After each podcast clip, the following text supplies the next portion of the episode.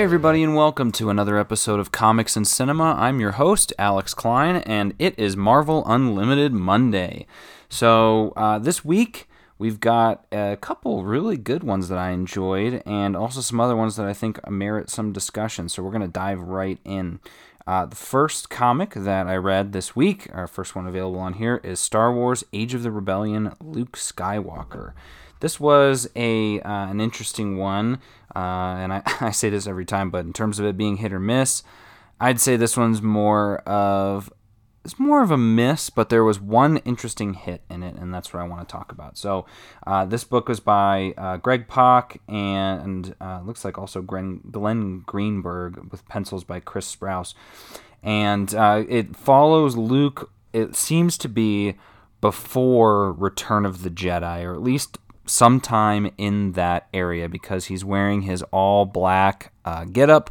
He's got a green lightsaber, and it doesn't really mention if he's got uh, you know his mechanical harm or not, but you can probably assume that. And so the this this one shot story is basically him showing some rebels that like they living up to his name essentially. There's these rebels on a ship and he goes there to help them and just destroys these droids with uh, his lightsaber and they're all like oh my gosh this is the luke skywalker we know and love. That's the hit. That's the hit part that i was like i, I liked seeing that because uh, you know i was talking uh, with my uh, my brother and my cousin when we were watching uh, empire strikes back and uh, new hope over the weekend and there's something that, and this will be 100% discussed in the Star Wars podcast that I'm going to do about with uh, in regards to all of the movies. But Luke Skywalker, to me, is probably one of the most underdeveloped characters in the Star Wars mythos, and I say that because Han Solo has his own movie.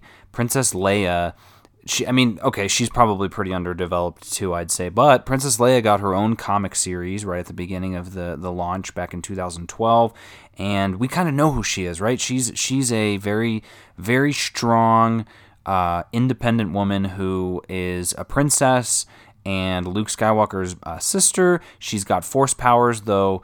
I would argue I would have loved to see her do like a lightsaber battle or, or something to learn some sort of thing. But but Luke you get three movies with Luke, but by the end of those movies, like, what do you know about Luke Skywalker? You know that he comes from a farm, that he comes from, you know, small beginnings, and he becomes a Jedi by the end of the first movie. He kind of says, you know what, okay, I'm doing this and that that's it. And I would say this much too: Luke Skywalker in the first movie proves something else too, because he talks about it a lot.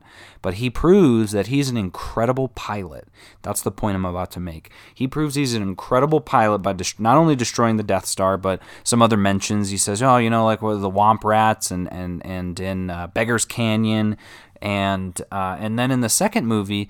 in Empire, he he kind of goes into that the same amount. He's flying around on the the snow speeder, and doing some maneuvering there. But we also get to see some cool Jedi tricks from him as well, and kind of see that he grew a little bit in those Jedi tricks.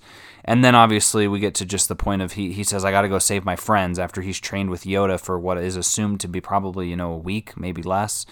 And so he goes and fights Darth Vader and and then he gets his arm chopped off. And so I haven't haven't watched the third one yet. I've seen it before, obviously, but like I said, I'm going into these movies with new eyes. And this is this is the thought that I've had is Star Wars itself has not given Luke the ability to truly show how great of a pilot he is. Like, Luke Skywalker comes from good piloting genes. His father was an incredible pilot. He was an incredible pod racer. He flew. I mean, just the, the scene of of Anakin's pod race when Anakin is flying ships in Revenge of the Sith and uh, he does it in um, in Attack of the Clones as well. Not as much as Revenge of the Sith, but he just he is he is known as an incredible pilot to the point where when he's Darth Vader, everyone knows that he's an incredible pilot. And Luke is m- most likely just as good of a pilot as he is. He got his dad's genes in that regard because he is able to maneuver and fly in the Death Star. But the CGI, the the effects back then weren't catered to that ability. They um, and man, this is turning into a movie discussion, but we'll, we'll get it's it's gonna come back. It's all gonna come back.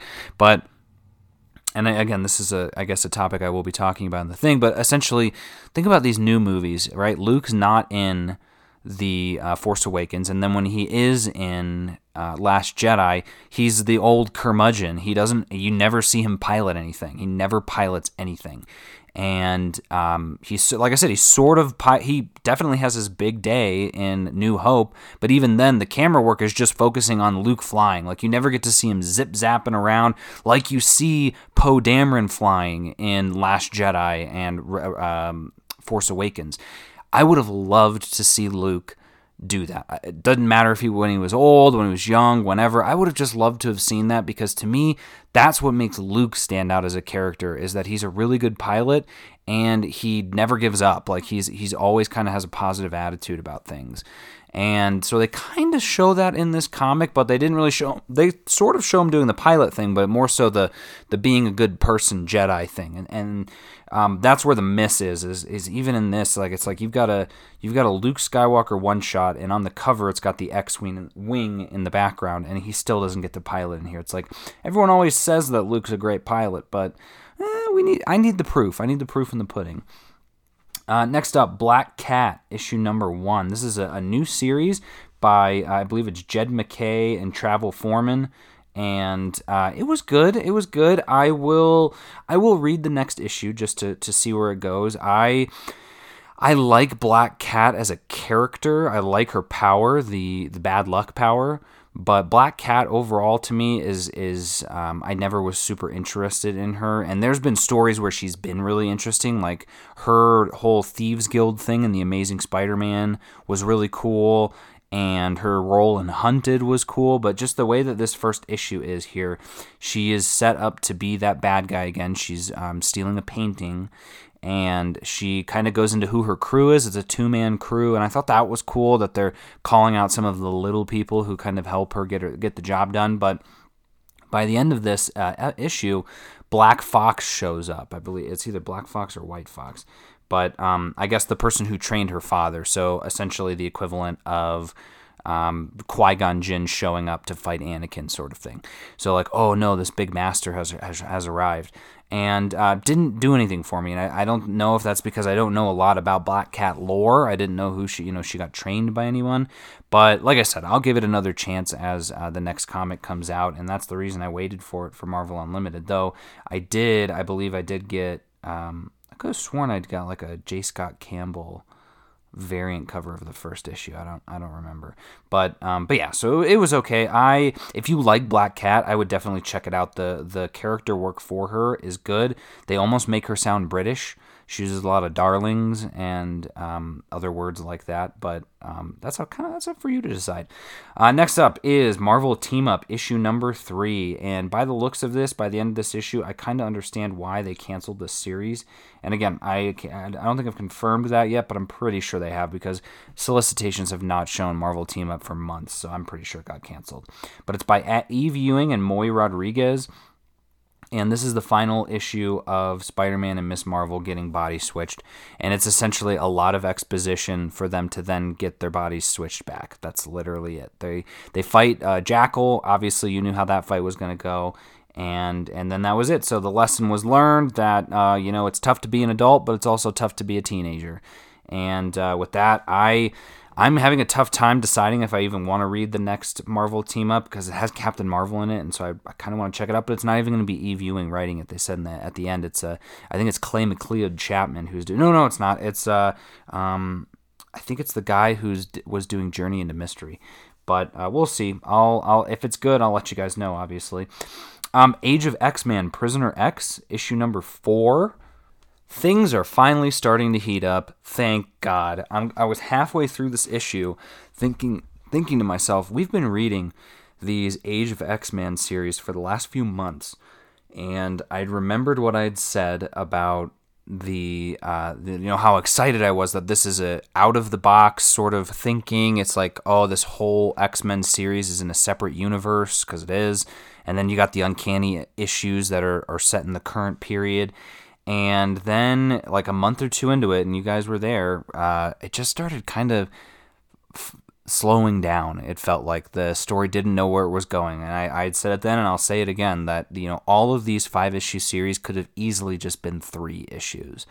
and it I mean it could have just been one whole series called Age of X-Man that would have gone for whatever, you know, 30 issues or, you know, comes out X many times cuz they're releasing a new X-Men comic every week under the guise of them being different, but they all are connected. So they could have easily just done a weekly comic for 4 months or something like trust us, we're getting somewhere. Excuse me. And uh, but no they didn't do that and that's because you know they, at the end of the day money money is king cash is king. And uh, you know what they say when it rains it pours feast or famine and uh, good things come to those who wait. So they uh, they've been going, and like I said, slow going, and, and I kept saying at some point it's gonna it's gonna happen, right? Like the the the coin is gonna go, gonna flip, and everyone's gonna realize we are stuck in a fake reality. This is the issue. Prisoner X, issue number four. Everyone wakes up in this issue. Uh, Bishop's kind of going around talking to people like, hey, aren't you remembering things kind of weird? Like you are too. And people are going, yeah, yeah. And all of a sudden, everyone's like, holy crap, like everybody. And so then they all let Bishop know, like, hey, we're in. We are in. We're all in. And so then there's a prison riot, and that's the end of this issue. And that, just to me, that's what I've been waiting for. It's what we've been waiting for. So I'm really happy that it got to that point. I'm excited for this series to be over. Uh, again, like I said, that slog in the middle just made it tough to enjoy, and I really, really hope that they stick the landing. I trust that they will. Um, but we'll see because we've still got issue fives for all of them, and then uh, for Apocalypse and the Extracts, we've got issue, an issue four and five, and then obviously there's a there's an Omega issue at the end. Like guys, like I said, Marvel they really know how to pull every single dollar from you, and um, yeah, so. Next up was issue five of five of Meet the Skrulls by um, it was uh, written by Robbie Thompson with art by Niko Henrichon, and uh, same thing. I just uh, I didn't enjoy this one either. the The end of this issue kind of ends in a sort of fizzle, I guess. The Skrulls are almost killed, the family, by an imposter pretending to be the father, the guy Moloth, who uh, um, he like killed their dad and then pretended to be their dad, and then started kind of knocking them out, electrocuting them to take them back to wherever.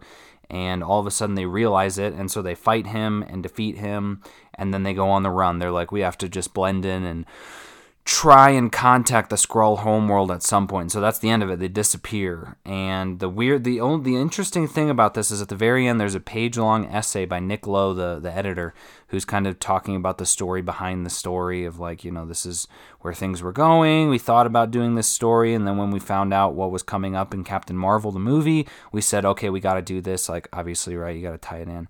And, uh, but they said that Alice, one of the young girls in here, who is pretending to be a human, they are he's hinting that one of them has been impostoring as a Marvel superhero and that that's going to be revealed soon. And this came out in June of 2019.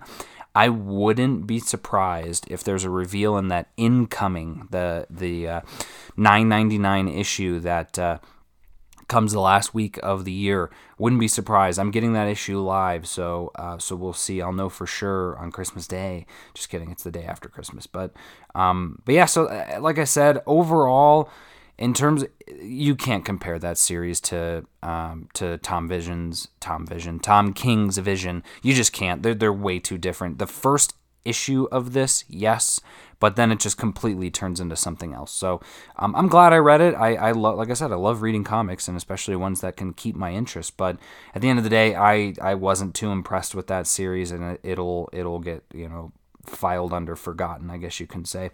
Uh, then next up, Old Man Quill, issue number six. This is by Ethan Sacks and uh, who's it? Ibrahim Robertson and uh, it was good. This was a good issue. We're now finally getting to see what the and I, I, know I knew that's what it was because I saw the solicitations for issue twelve, the last issue, what the final big bad guy is, and w- wouldn't our luck have it? But it's our good buddy Galactus.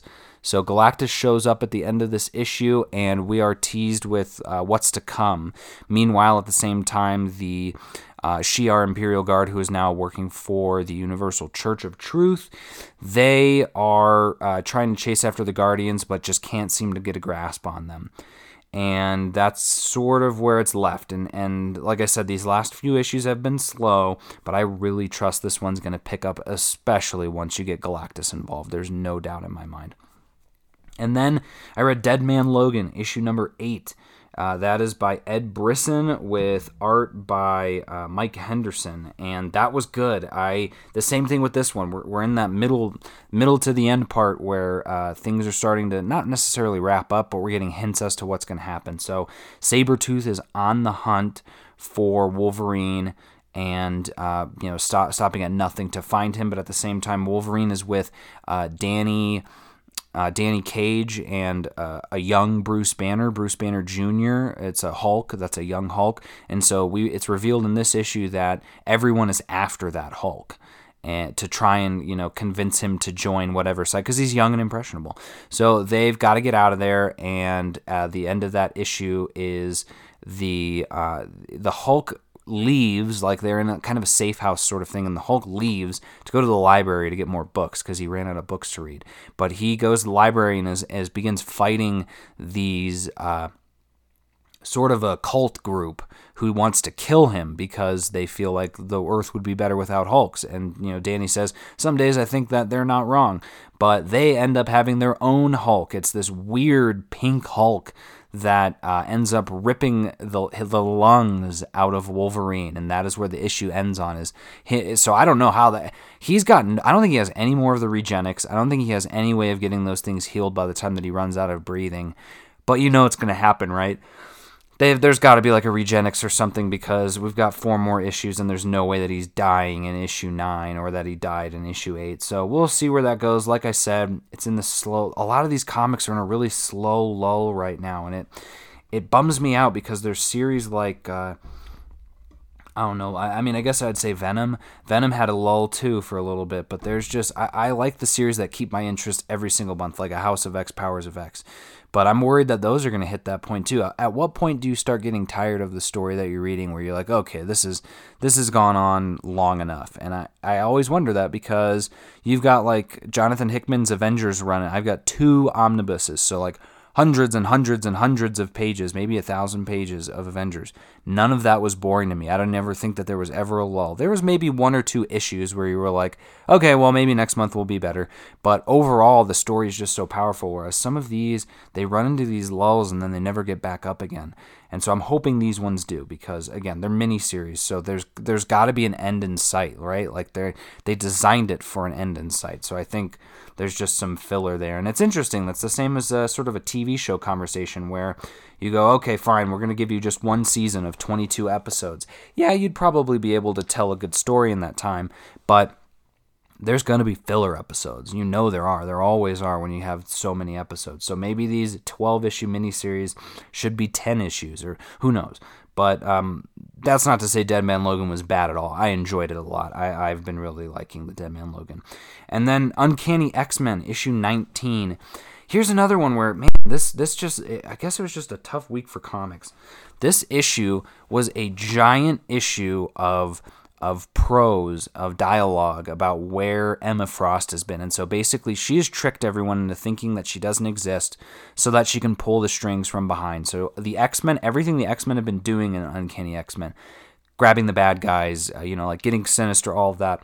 She's been pulling the strings on all of that. And they have had no, they have no idea.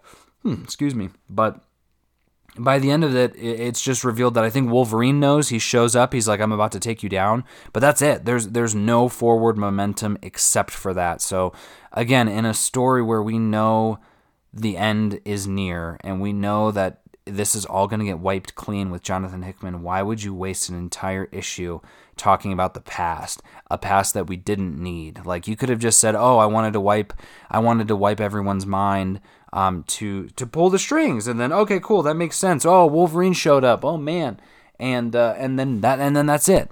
But no, we had to have the whole issue kind of be explanation, and so it was. It wasn't bad explanation. It's just I'm not in an explaining mood right now. I'm I'm I'm reading all these comics, and I'm trying to find. I'm I'm gonna scroll back through all these.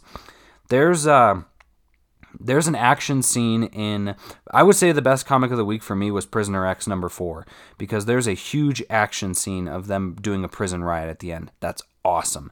none of these other comics had good action. Like they just they didn't have very they're very little action. It was just a lot of talking and I I get it. Again, you know, there's got to be issues like that, but come on, why are they all Isn't that funny? It's like why are they all in the same week?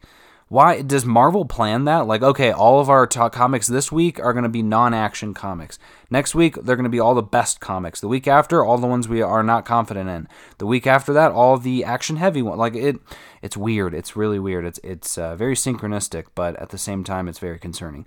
So my hope is that next week, and I think next week's will be, uh, the interesting thing about this is I can tell what comics are coming, and you guys could too. What comics are coming to Marvel Unlimited? You just download the the Marvel Previews catalogs in the Marvel app, not the Marvel Unlimited app, but the Marvel Comics app. Uh, they're free. They're all free, and uh, that's how I use them for the solicitations each month. They come out in advance, so the day the day they come out in the shop, when they come out online, the next week or whatever, they'll come out on the app for free. For some reason, June did not have one. It was the weirdest thing. I remember being so frustrated because my OCD mind, I was like, why is there no June? Like, there's got to be a June. I mean, there's got to be a June. I've got a July. I've got a um, I got a May, but there's no June. And so uh, typically I'll keep those Marvel previews downloaded on my iPad.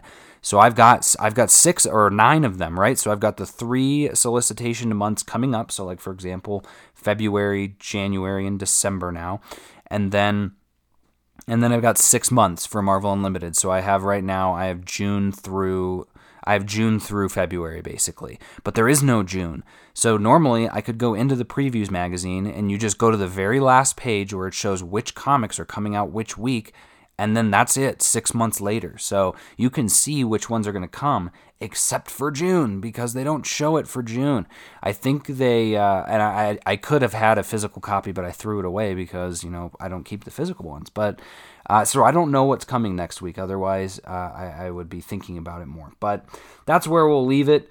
And uh, like I said, hopefully next week will be a little more exciting. I have a feeling it is because Immortal Hulk was last week and wasn't this week. So Immortal Hulk for sure will be going on next week as well. And um, definitely some more of the Age of X-Mans as those ones wrap up. Again, uh, the new eight, the Dawn of X, uh, House of X, and Powers of Ten. That's in like a couple weeks. So for those of you that waited, hats off to you for waiting, but um, those are going to be coming to Marvel Unlimited really soon. So probably within the next month. This is oh, this is actually the first June.